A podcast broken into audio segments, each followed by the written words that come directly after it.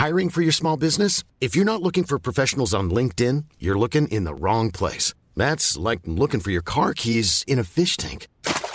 LinkedIn helps you hire professionals you can't find anywhere else, even those who aren't actively searching for a new job but might be open to the perfect role. In a given month, over 70% of LinkedIn users don't even visit other leading job sites. So start looking in the right place. With LinkedIn, you can hire professionals like a professional. Post your free job on linkedin.com slash people today.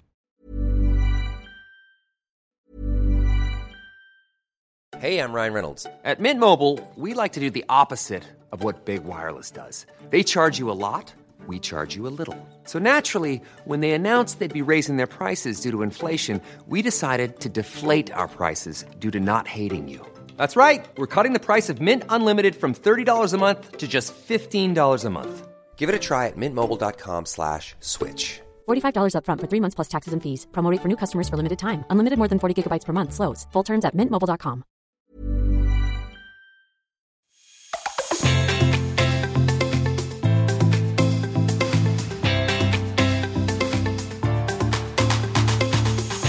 Welcome to Never Gets Old, a first-hand account of all things secondhand. This is a podcast about the resale economy, what that means for how we shop, how we think about the future of fashion, but it's also about sustainable fashion. I'm your host, Meredith Fineman, and I am joined by my bestie in the Westie, Sarah Lane. Hey, Mayor. I'm excited about the second part of this special because I learned a lot on our previous episode about sustainable fashion, and I'm excited to hear more. Yeah, so we talk a lot about sustainable fashion. This is part two of how to shop more sustainably. In our first episode, we talked about things like luxury brands lighting their excess on fire and are you doing your research about what kind of brands, what they're using, and what is dead stock fabric? I think it's really important to first say, and, and I said this in the previous part, in this part too, is that nobody is a perfect consumer. Uh, nobody can be totally perfect when it comes to sustainability, and it's not a competition either. When I talk to people about consignment and thinking about shopping resale to save money and to make money, that's not a hard argument. But when I talk to them about it, uh, and and get them thinking about circular fashion and what it really means for the planet, they get kind of defensive. They're like, "Well, you know, I like give my clothes. You know, I was talking to somebody about this the other day. I'm like, well, you know, I give my clothes away, donate them, and it's not a contest. It's just thinking about small changes in your life, and I believe they will become big changes if enough of them, uh, enough of us make them. And we have long thought, as Sarah talked about, what goes into our bodies and where that comes from and how that's made and sourced, and people are starting to think about that when it to what they put on their bodies. So, with that, we're going to pick up uh, with some more tips on how to shop sustainably and think about the planet when you are finding hot things to put on your bod. In the previous episode, we talked about some very controversial ways that brands they don't want to uh, send their overstock or things that didn't sell from that season. Some of them have outlets, but for the most part, for a brand, especially one that is billing itself as a luxury brand, they have shadier ways of getting rid of their materials. So, one really important thing uh, in thinking about how to shop and consume more sustainably is is figuring out where that excess goes when it does go. One of my favorite boutiques, it's a very high high end upscale boutique. Uh, they are taking their stuff to consignment stores, but it's not in the area. I don't know where it is. All I want is for them to tell me where it is so I can go buy it all. It's like, Well, how do you know that they're doing that then? so one of the salespeople said that to me, and I don't remember how they let that slip, but I was like, wait, where's it going? Tell me. Do you need me to like be your Sherpa? Do you need me to be your mule to like take half of this and then sell the rest for you? I think it's really important to ask where where the stuff goes, you know, after after a season ends. So, how much do you think that companies like this should be required to disclose this information? If you somehow know that this is happening, what you know, where where does the legality lie? Right now, there's nothing. Uh, from what I know, I think there are some regulations that I actually don't know enough about, but. Um, you know, asking where the stuff goes, you can ask that of smaller businesses in this situation. Like, I've also, I know someone who runs a luxury boutique in Los Angeles and consigns uh, all of her overstock to a consignment store. So, adding to this sort of circular fashion economy. It's interesting, though, it's not in the same city. She actually pours it into the consignment ecosystem here, which I found out about. I was like, oh, I've been to that boutique in LA. So there is some hmm. of that, like, not embarrassment, but they're trying to obscure it. I mean, what a brand is trying to avoid is lining the walls of a TJ Maxx because it does, in their eyes, lessen their sort of luxury status. Sure, because if you can get it anywhere, then it somehow is, at least in the brand's eyes, it they see themselves as as not that hard to to obtain. And I think brands, on the most part, it's like, are some going to tell you? Absolutely fucking not. But I do believe that it's becoming part of this sort of transparent process that people really want to know about from how you source, how you train your workers. But then on the other end, like, what are you doing with your excess stuff? Does it, is it always stay there? Does it go to a secondary site? Like you have a Barney's warehouse, um, which is basically the outlet shop for Barney's um, which is in trouble. They're in trouble. They might file for bankruptcy. But, you know, I think that you can ask this. You know, they might not tell you, but I do think that brands are actually going to start committing to this idea of a very transparent soup to nuts. And that's a selling point of a lot of brands right now, particularly ones that are in the sustainable fashion space, is saying, hey, do you want to know exactly where your stuff's coming from? That's already done. But I do think they're going to start saying, do you want to know where it's going? Out the door on the other way. If companies aren't required to disclose this information, then there's not a whole lot we can do besides right, you know, ask somebody who works there and hope that they tell you Right. the truth. But when you think about the fact that a company would prefer to just light a bunch of shit on fire and make it go away and go on to whatever the next new trend is, it's very upsetting. And I think that more companies, particularly, I don't know, maybe it's a company that makes a certain amount of money per year type thing where they could never claim that they're you know, a small mom and pop shop type thing Totally. you you we, we should be we should be able to have that information and and they should be required to at least try to give it a second life rather than just throw it away it's a huge problem in fashion. It always has been.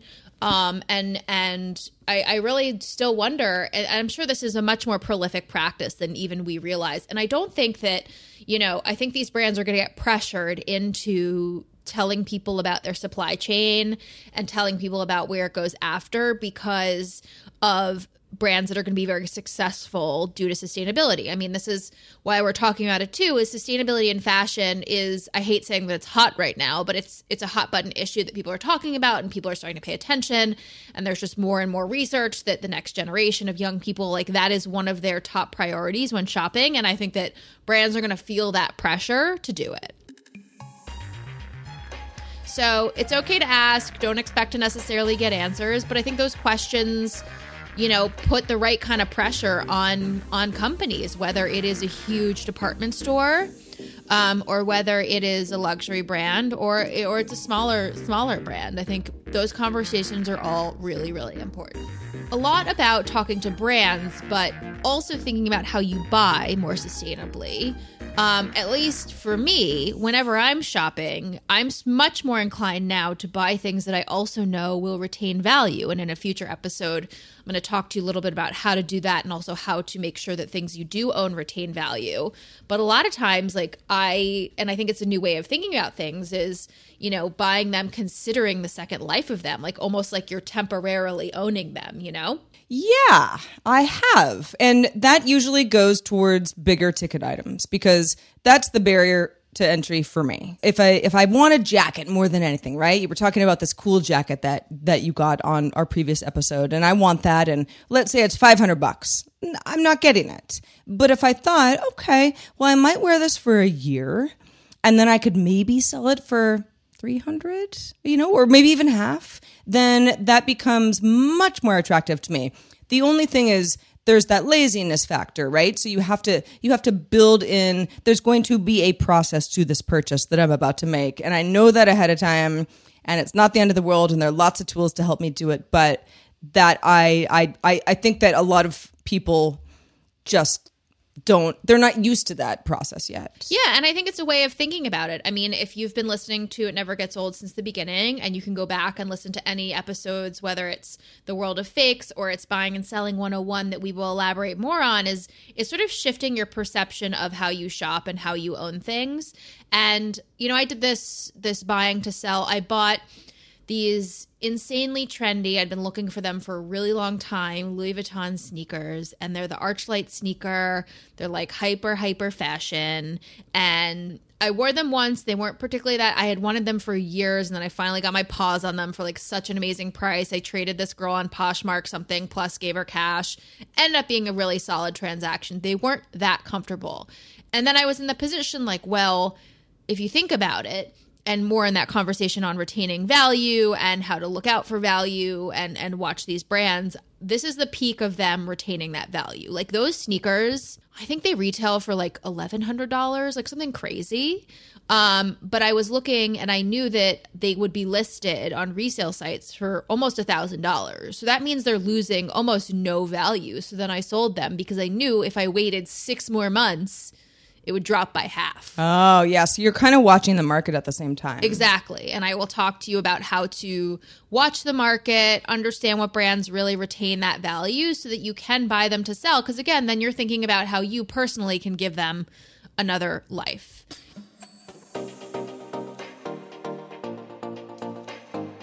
I know that this will differ person to person and, and how much social networking means to you and, and being photographed and, and all of that stuff. But those sneakers for somebody might have just been valuable for you know, maybe a couple really cute photos that you were in where you're like, yep, there they are. I, I wore them. I, I've, I've, they, they have, they've worked out for me and I'm ready to offload them now. Totally. And that's part of the like, Instagram obsessed, look at my fancy, shiny life, whether or not it actually is. Ecosystem is like, you know, let's say you do have a bunch of followers, like, oh, my followers can't see me repeating outfits. They can't see me repeating my shoes. So I have, there's this pressure there, especially because the churn of social media. We're seeing things constantly and those pictures stay up. So there's actually more of a push for newness than ever before. But conversely, in being a more sustainable shopper, thinking about really buying for value. You know, it's one thing for it to retain value, but it's also something that we talked about with like buying less, buying nicer things,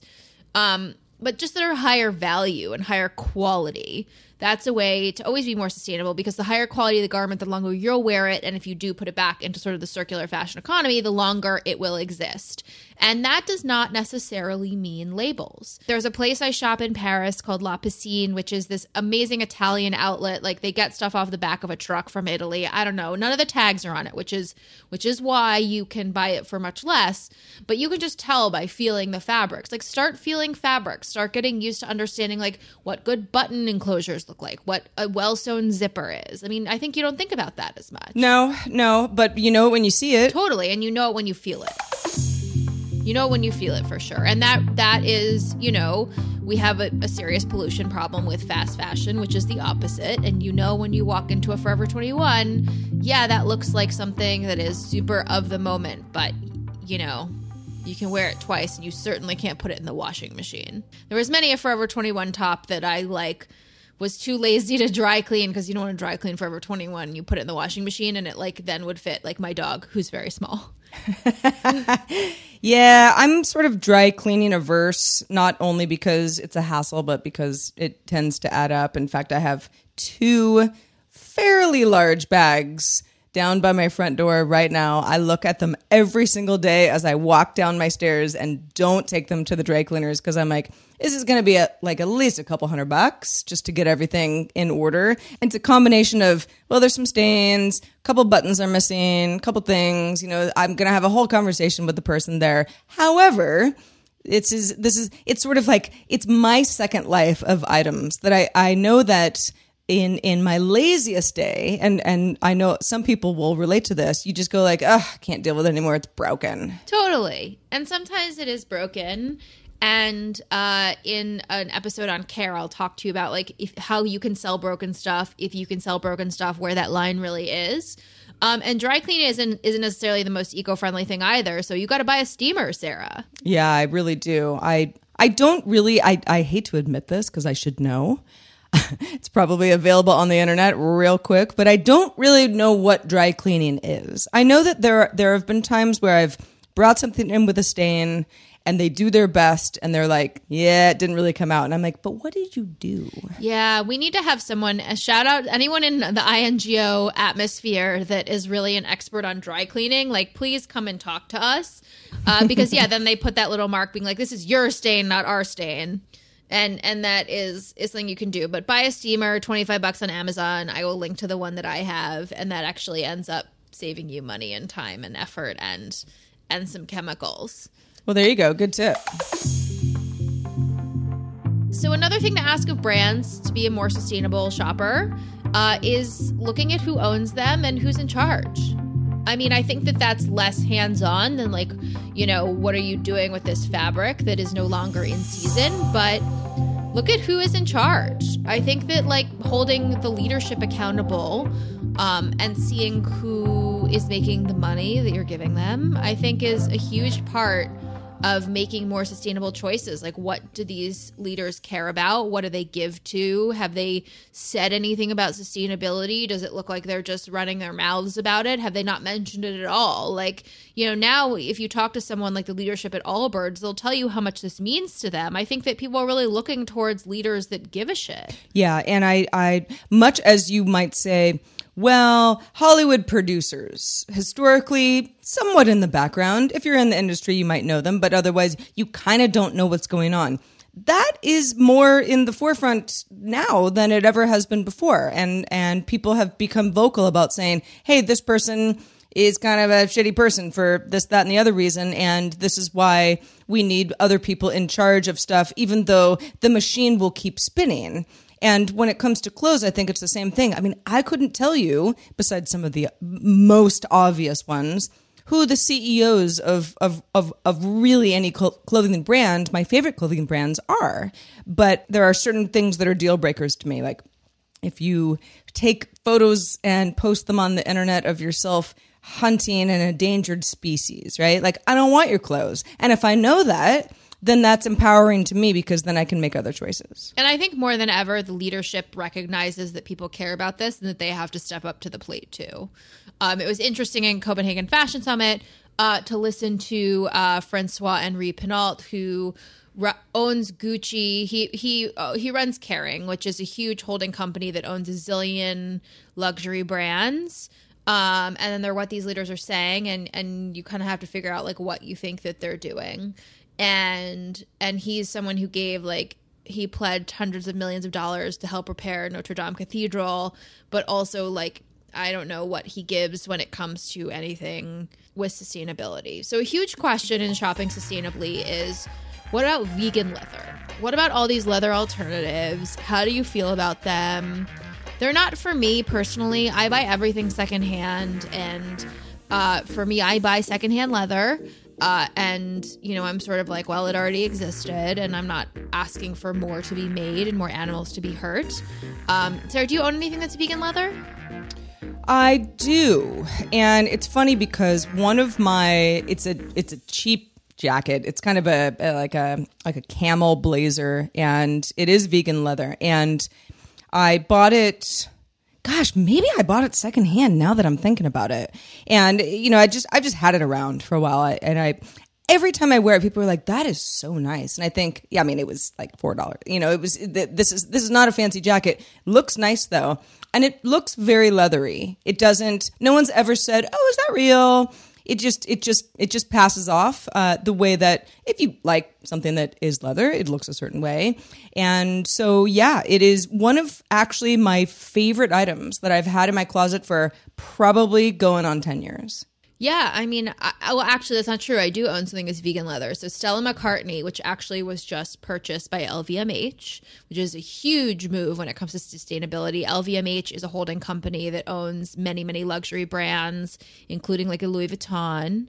Uh, and they bought Stella McCartney, which is a big deal because she has always been someone who's committed to sustainability, and she has forever and always only used vegan leather.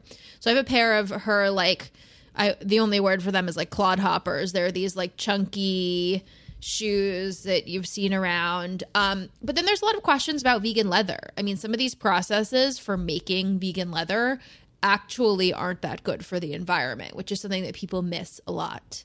So so that's an ongoing debate and when you're making these sorts of materials, there are other alternative materials that are better for the environment like when I was in Copenhagen and you have Piñatex where people are making fibers out of pineapples. People are making everything out of recycled plastic, sneakers, leggings, backpacks.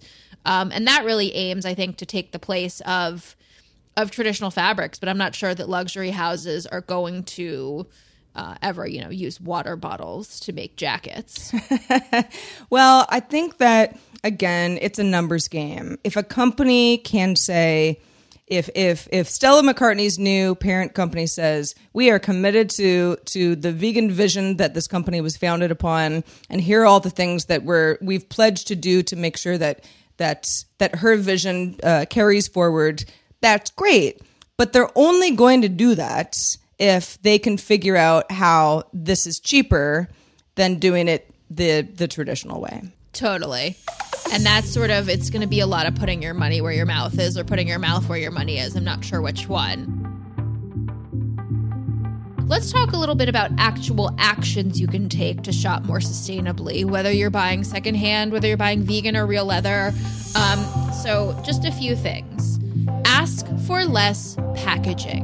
I don't know if you've noticed this. We have a huge packaging problem. To call out Amazon for a second, you know, they use every single time I order a new thing from Prime, they're giving me a box. I'm always very careful, and I think I get docked a little bit for it on Poshmark, is everything I pack my stuff, I actually have to, you know, ship off something in a minute after I, I stop recording this. But I always reuse the boxes, everything that I send to people. If you shop from my Poshmark, shout out at FineMC uh, if you shop my closet, you're going to get something in a prime box because it's just an insane amount of packaging. And I noticed today actually on Glossier's website that they have an option when you are, I haven't seen this almost anywhere else.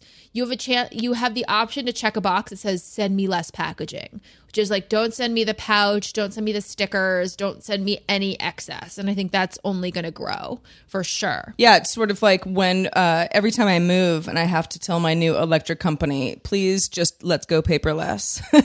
and sometimes it's a huge process to get to that point, but yeah, I think there there are folks who maybe want the packaging fine. Most people don't though. That's just the way it's been done. And I think that's a really that's a really solid point that you make about those prime boxes because yeah, I'm breaking down prime boxes left and right up in the Heezy and the Lane residence and I hate throwing them out, but I don't have a big use for them.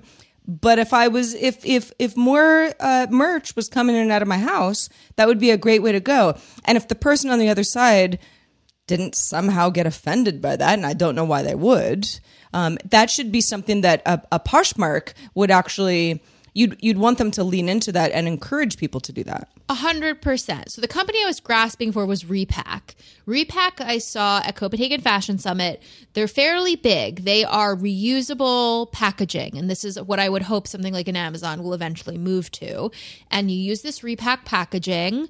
Um, it's sort of like a yellow tart material, and when you're done with it, you can drop it in a mailbox anywhere on the planet and it will get sent back to them. It is incredible. I think that almost all brands will start to move to it. A lot of beauty brands, a lot of fashion brands have started paring down the stuff, but a lot of them want the pomp and circumstance. And I understand we talk about, you know, your stuff retaining value. Like you cannot throw out any Chanel things. I'll get into it uh, in a subsequent episode, but that that wrapping actually has value. It's so funny. One of the things that I have to send out you're not going to believe is a pair of Gucci dust bags, like a, a, that had some loafers in them. Like people just wanted the bags that say Gucci on them. It's so yeah. It's it, I was about to say that's so weird, but you know what?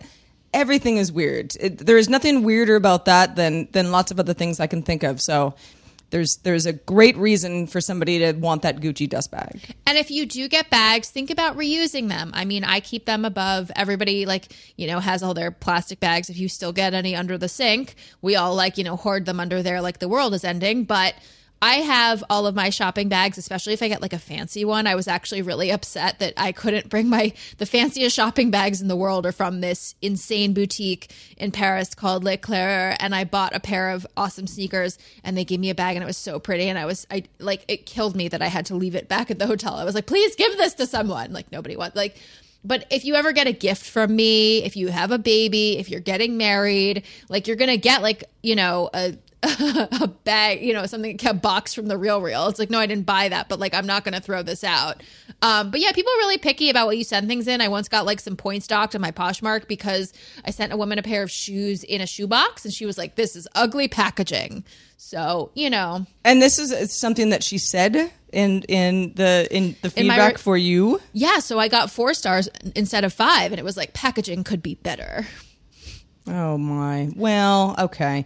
That's a sort of thing that it's kind of like right. You mentioned, you know, someone getting married, right? Or you go to a baby shower, it's like if I wrap a gift in newspaper and put a little bow on it and someone's like, "Eh, it could have been nicer." Well, you're right. It could have. But that's what I had lying around. Yeah, and also you should not buy wrapping paper. I'm so sorry if there are any wrapping paper executives that listen to this podcast, but like use newspaper. I even like if I run out of prime boxes to mail off things that I'm selling, um, I will literally go into the garbage room in my apartment building and like paw through the recycling. I'm sorry, but like that's what I'm gonna do. We don't need any more of this stuff, and as long as it doesn't have like a stinky banana and a rat hanging off of it, like you know, I'll sniff it a little bit. But then that's what I'm gonna do. It's like, what are other micro actions? Like that's one. Think about the boxes. Think about the packaging. Think about reusing the packaging. When you're in a store, don't take a bag. Um, you know, whether you're in an H&M or you're in a fancy store, uh, say, you know, I can just put it in my purse. But if you do want the bag, reuse it. Don't take the tissue paper, same thing. Varying coatings and glitter on tissue paper can be damaging. Or get your receipt emailed to you. A lot of people still want to print out that receipt for you. The receipts are just, I mean, Sarah, like, I have a, I don't know about you, but I just have like receipts floating everywhere. And they're so unnecessary. Yeah. I actually had a receipt fly out of a bag because I've got you know a various amount of plastic bags in a drawer that I try to reuse all the time for various reasons, and it kind of flew out, and I looked at it, and it was like from last year. I don't, like, I don't even know. I don't know why I got it in the first place. It was certainly n- nothing that I ever had to like go back and check. And actually, the ink from receipts, like this is a bad PR campaign for receipts, I guess. But and sometimes, listen, if you run a business, like for a while, for the I've run a business for eight and a half years, like for the first several years, like I would take all my receipts and I would like file them by month and I would put them in a binder because my accountants put the like fear of God in me that like if I lost one receipt and got audited, I would be fucked. So, you know, with you know, receipts are important, but they can stay also in your email as proper evidence, though I will ask an accountant for the podcast. But that's something to think about. Or bring your own bag. I mean, this is true when you go to the grocery store, but kind of think about it when you go shopping. Just those little actions really add up, really stops these brands from having to produce more bags, and it might start a trend. It's very trendy.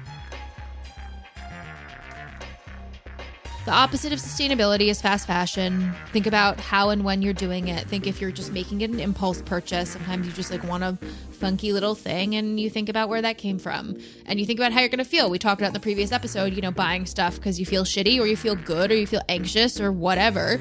Um, you know, really, really stop dropping and rolling in those situations. Um, but one place where it's really easy to get caught in buying crap is Instagram.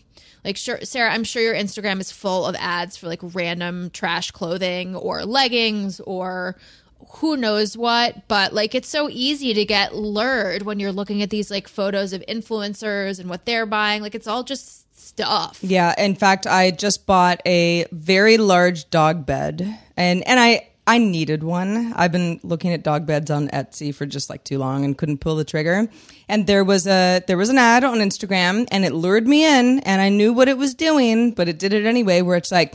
People on the internet can't stop talking about this dog bed. Like it helps dogs with anxiety. And I was like, this is great. How much? Blah, blah, blah. One click. And I it my dog Otis is actually sleeping in it now. He loves the bed, so it wasn't a terrible purchase. But there are so many impulse purchases on Instagram now that I have to just be like, nope, keep scrolling, keep scrolling, keep scrolling. So I purchased one really crappy thing, which was all like stuff that like was probably flammable from China, and it's hilarious and it's embarrassing. So I'll tell the story for the listeners. So I'm an unmarried woman.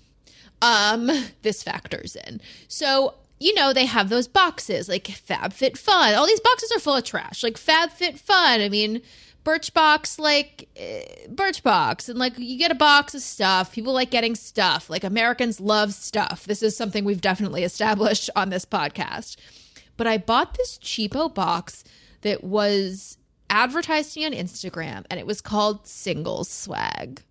Now, I don't know why I was tempted to do this, but it was like treat yourself. You single. Like ain't nobody gonna take care of you. So like you gotta do it yourself. Like buy yourself some treats for yourself. And like it wasn't really any different of a value proposition from just like a regular box of other stuff. But I was like, yeah, you're right. I should treat myself. Like I am a single woman. Like I'm gonna do this.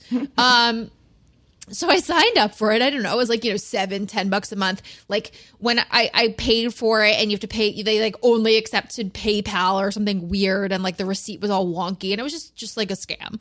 But like the box came. Now here is, if anyone's listening who subscribes to single swag, I don't know if it still exists. First of all, it was like a flammable necklace that like made my neck itch. It was like disgusting soaps that smelled so bad, probably full of chemicals. Like it was nothing I would, but I was like, ooh, look at these treats for myself. And then I canceled it after three three months.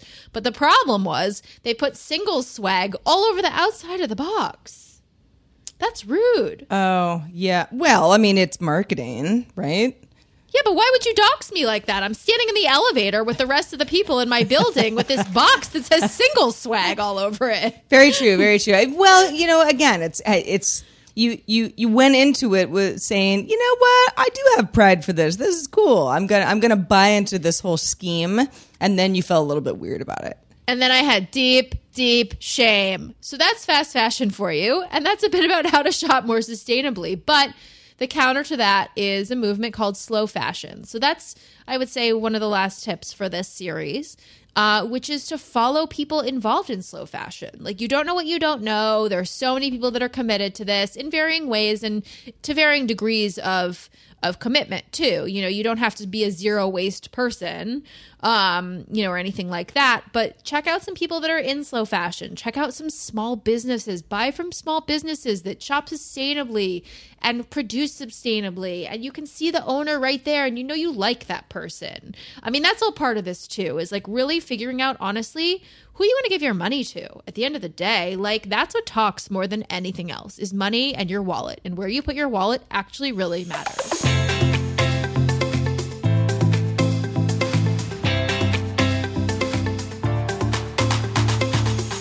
that concludes part two of how to shop more sustainably. I want to hear from you, and I want to know if you, INGO listeners, have tips that I can share Sarah and I can share with the rest of you on how you shop more sustainably, what has worked for you, what you have questions about, tips, tricks, you know, shoot them at me.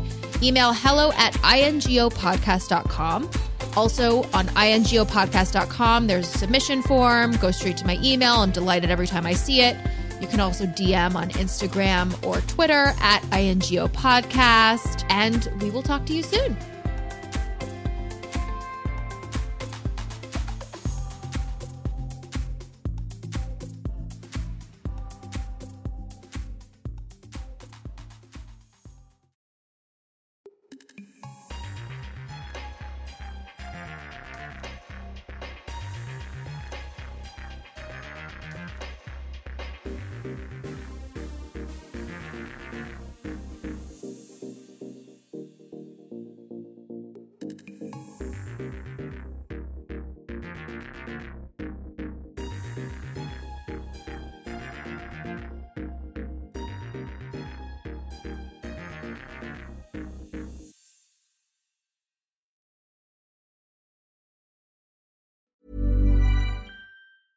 Mom deserves the best, and there's no better place to shop for Mother's Day than Whole Foods Market. They're your destination for unbeatable savings, from premium gifts to show-stopping flowers and irresistible desserts. Start by saving 33% with Prime on all body care and candles. Then get a 15-stem bunch of tulips for just $9.99 each with Prime. Round out Mom's menu with festive rosé, irresistible berry chantilly cake, and more special treats. Come celebrate Mother's Day at Whole Foods Market.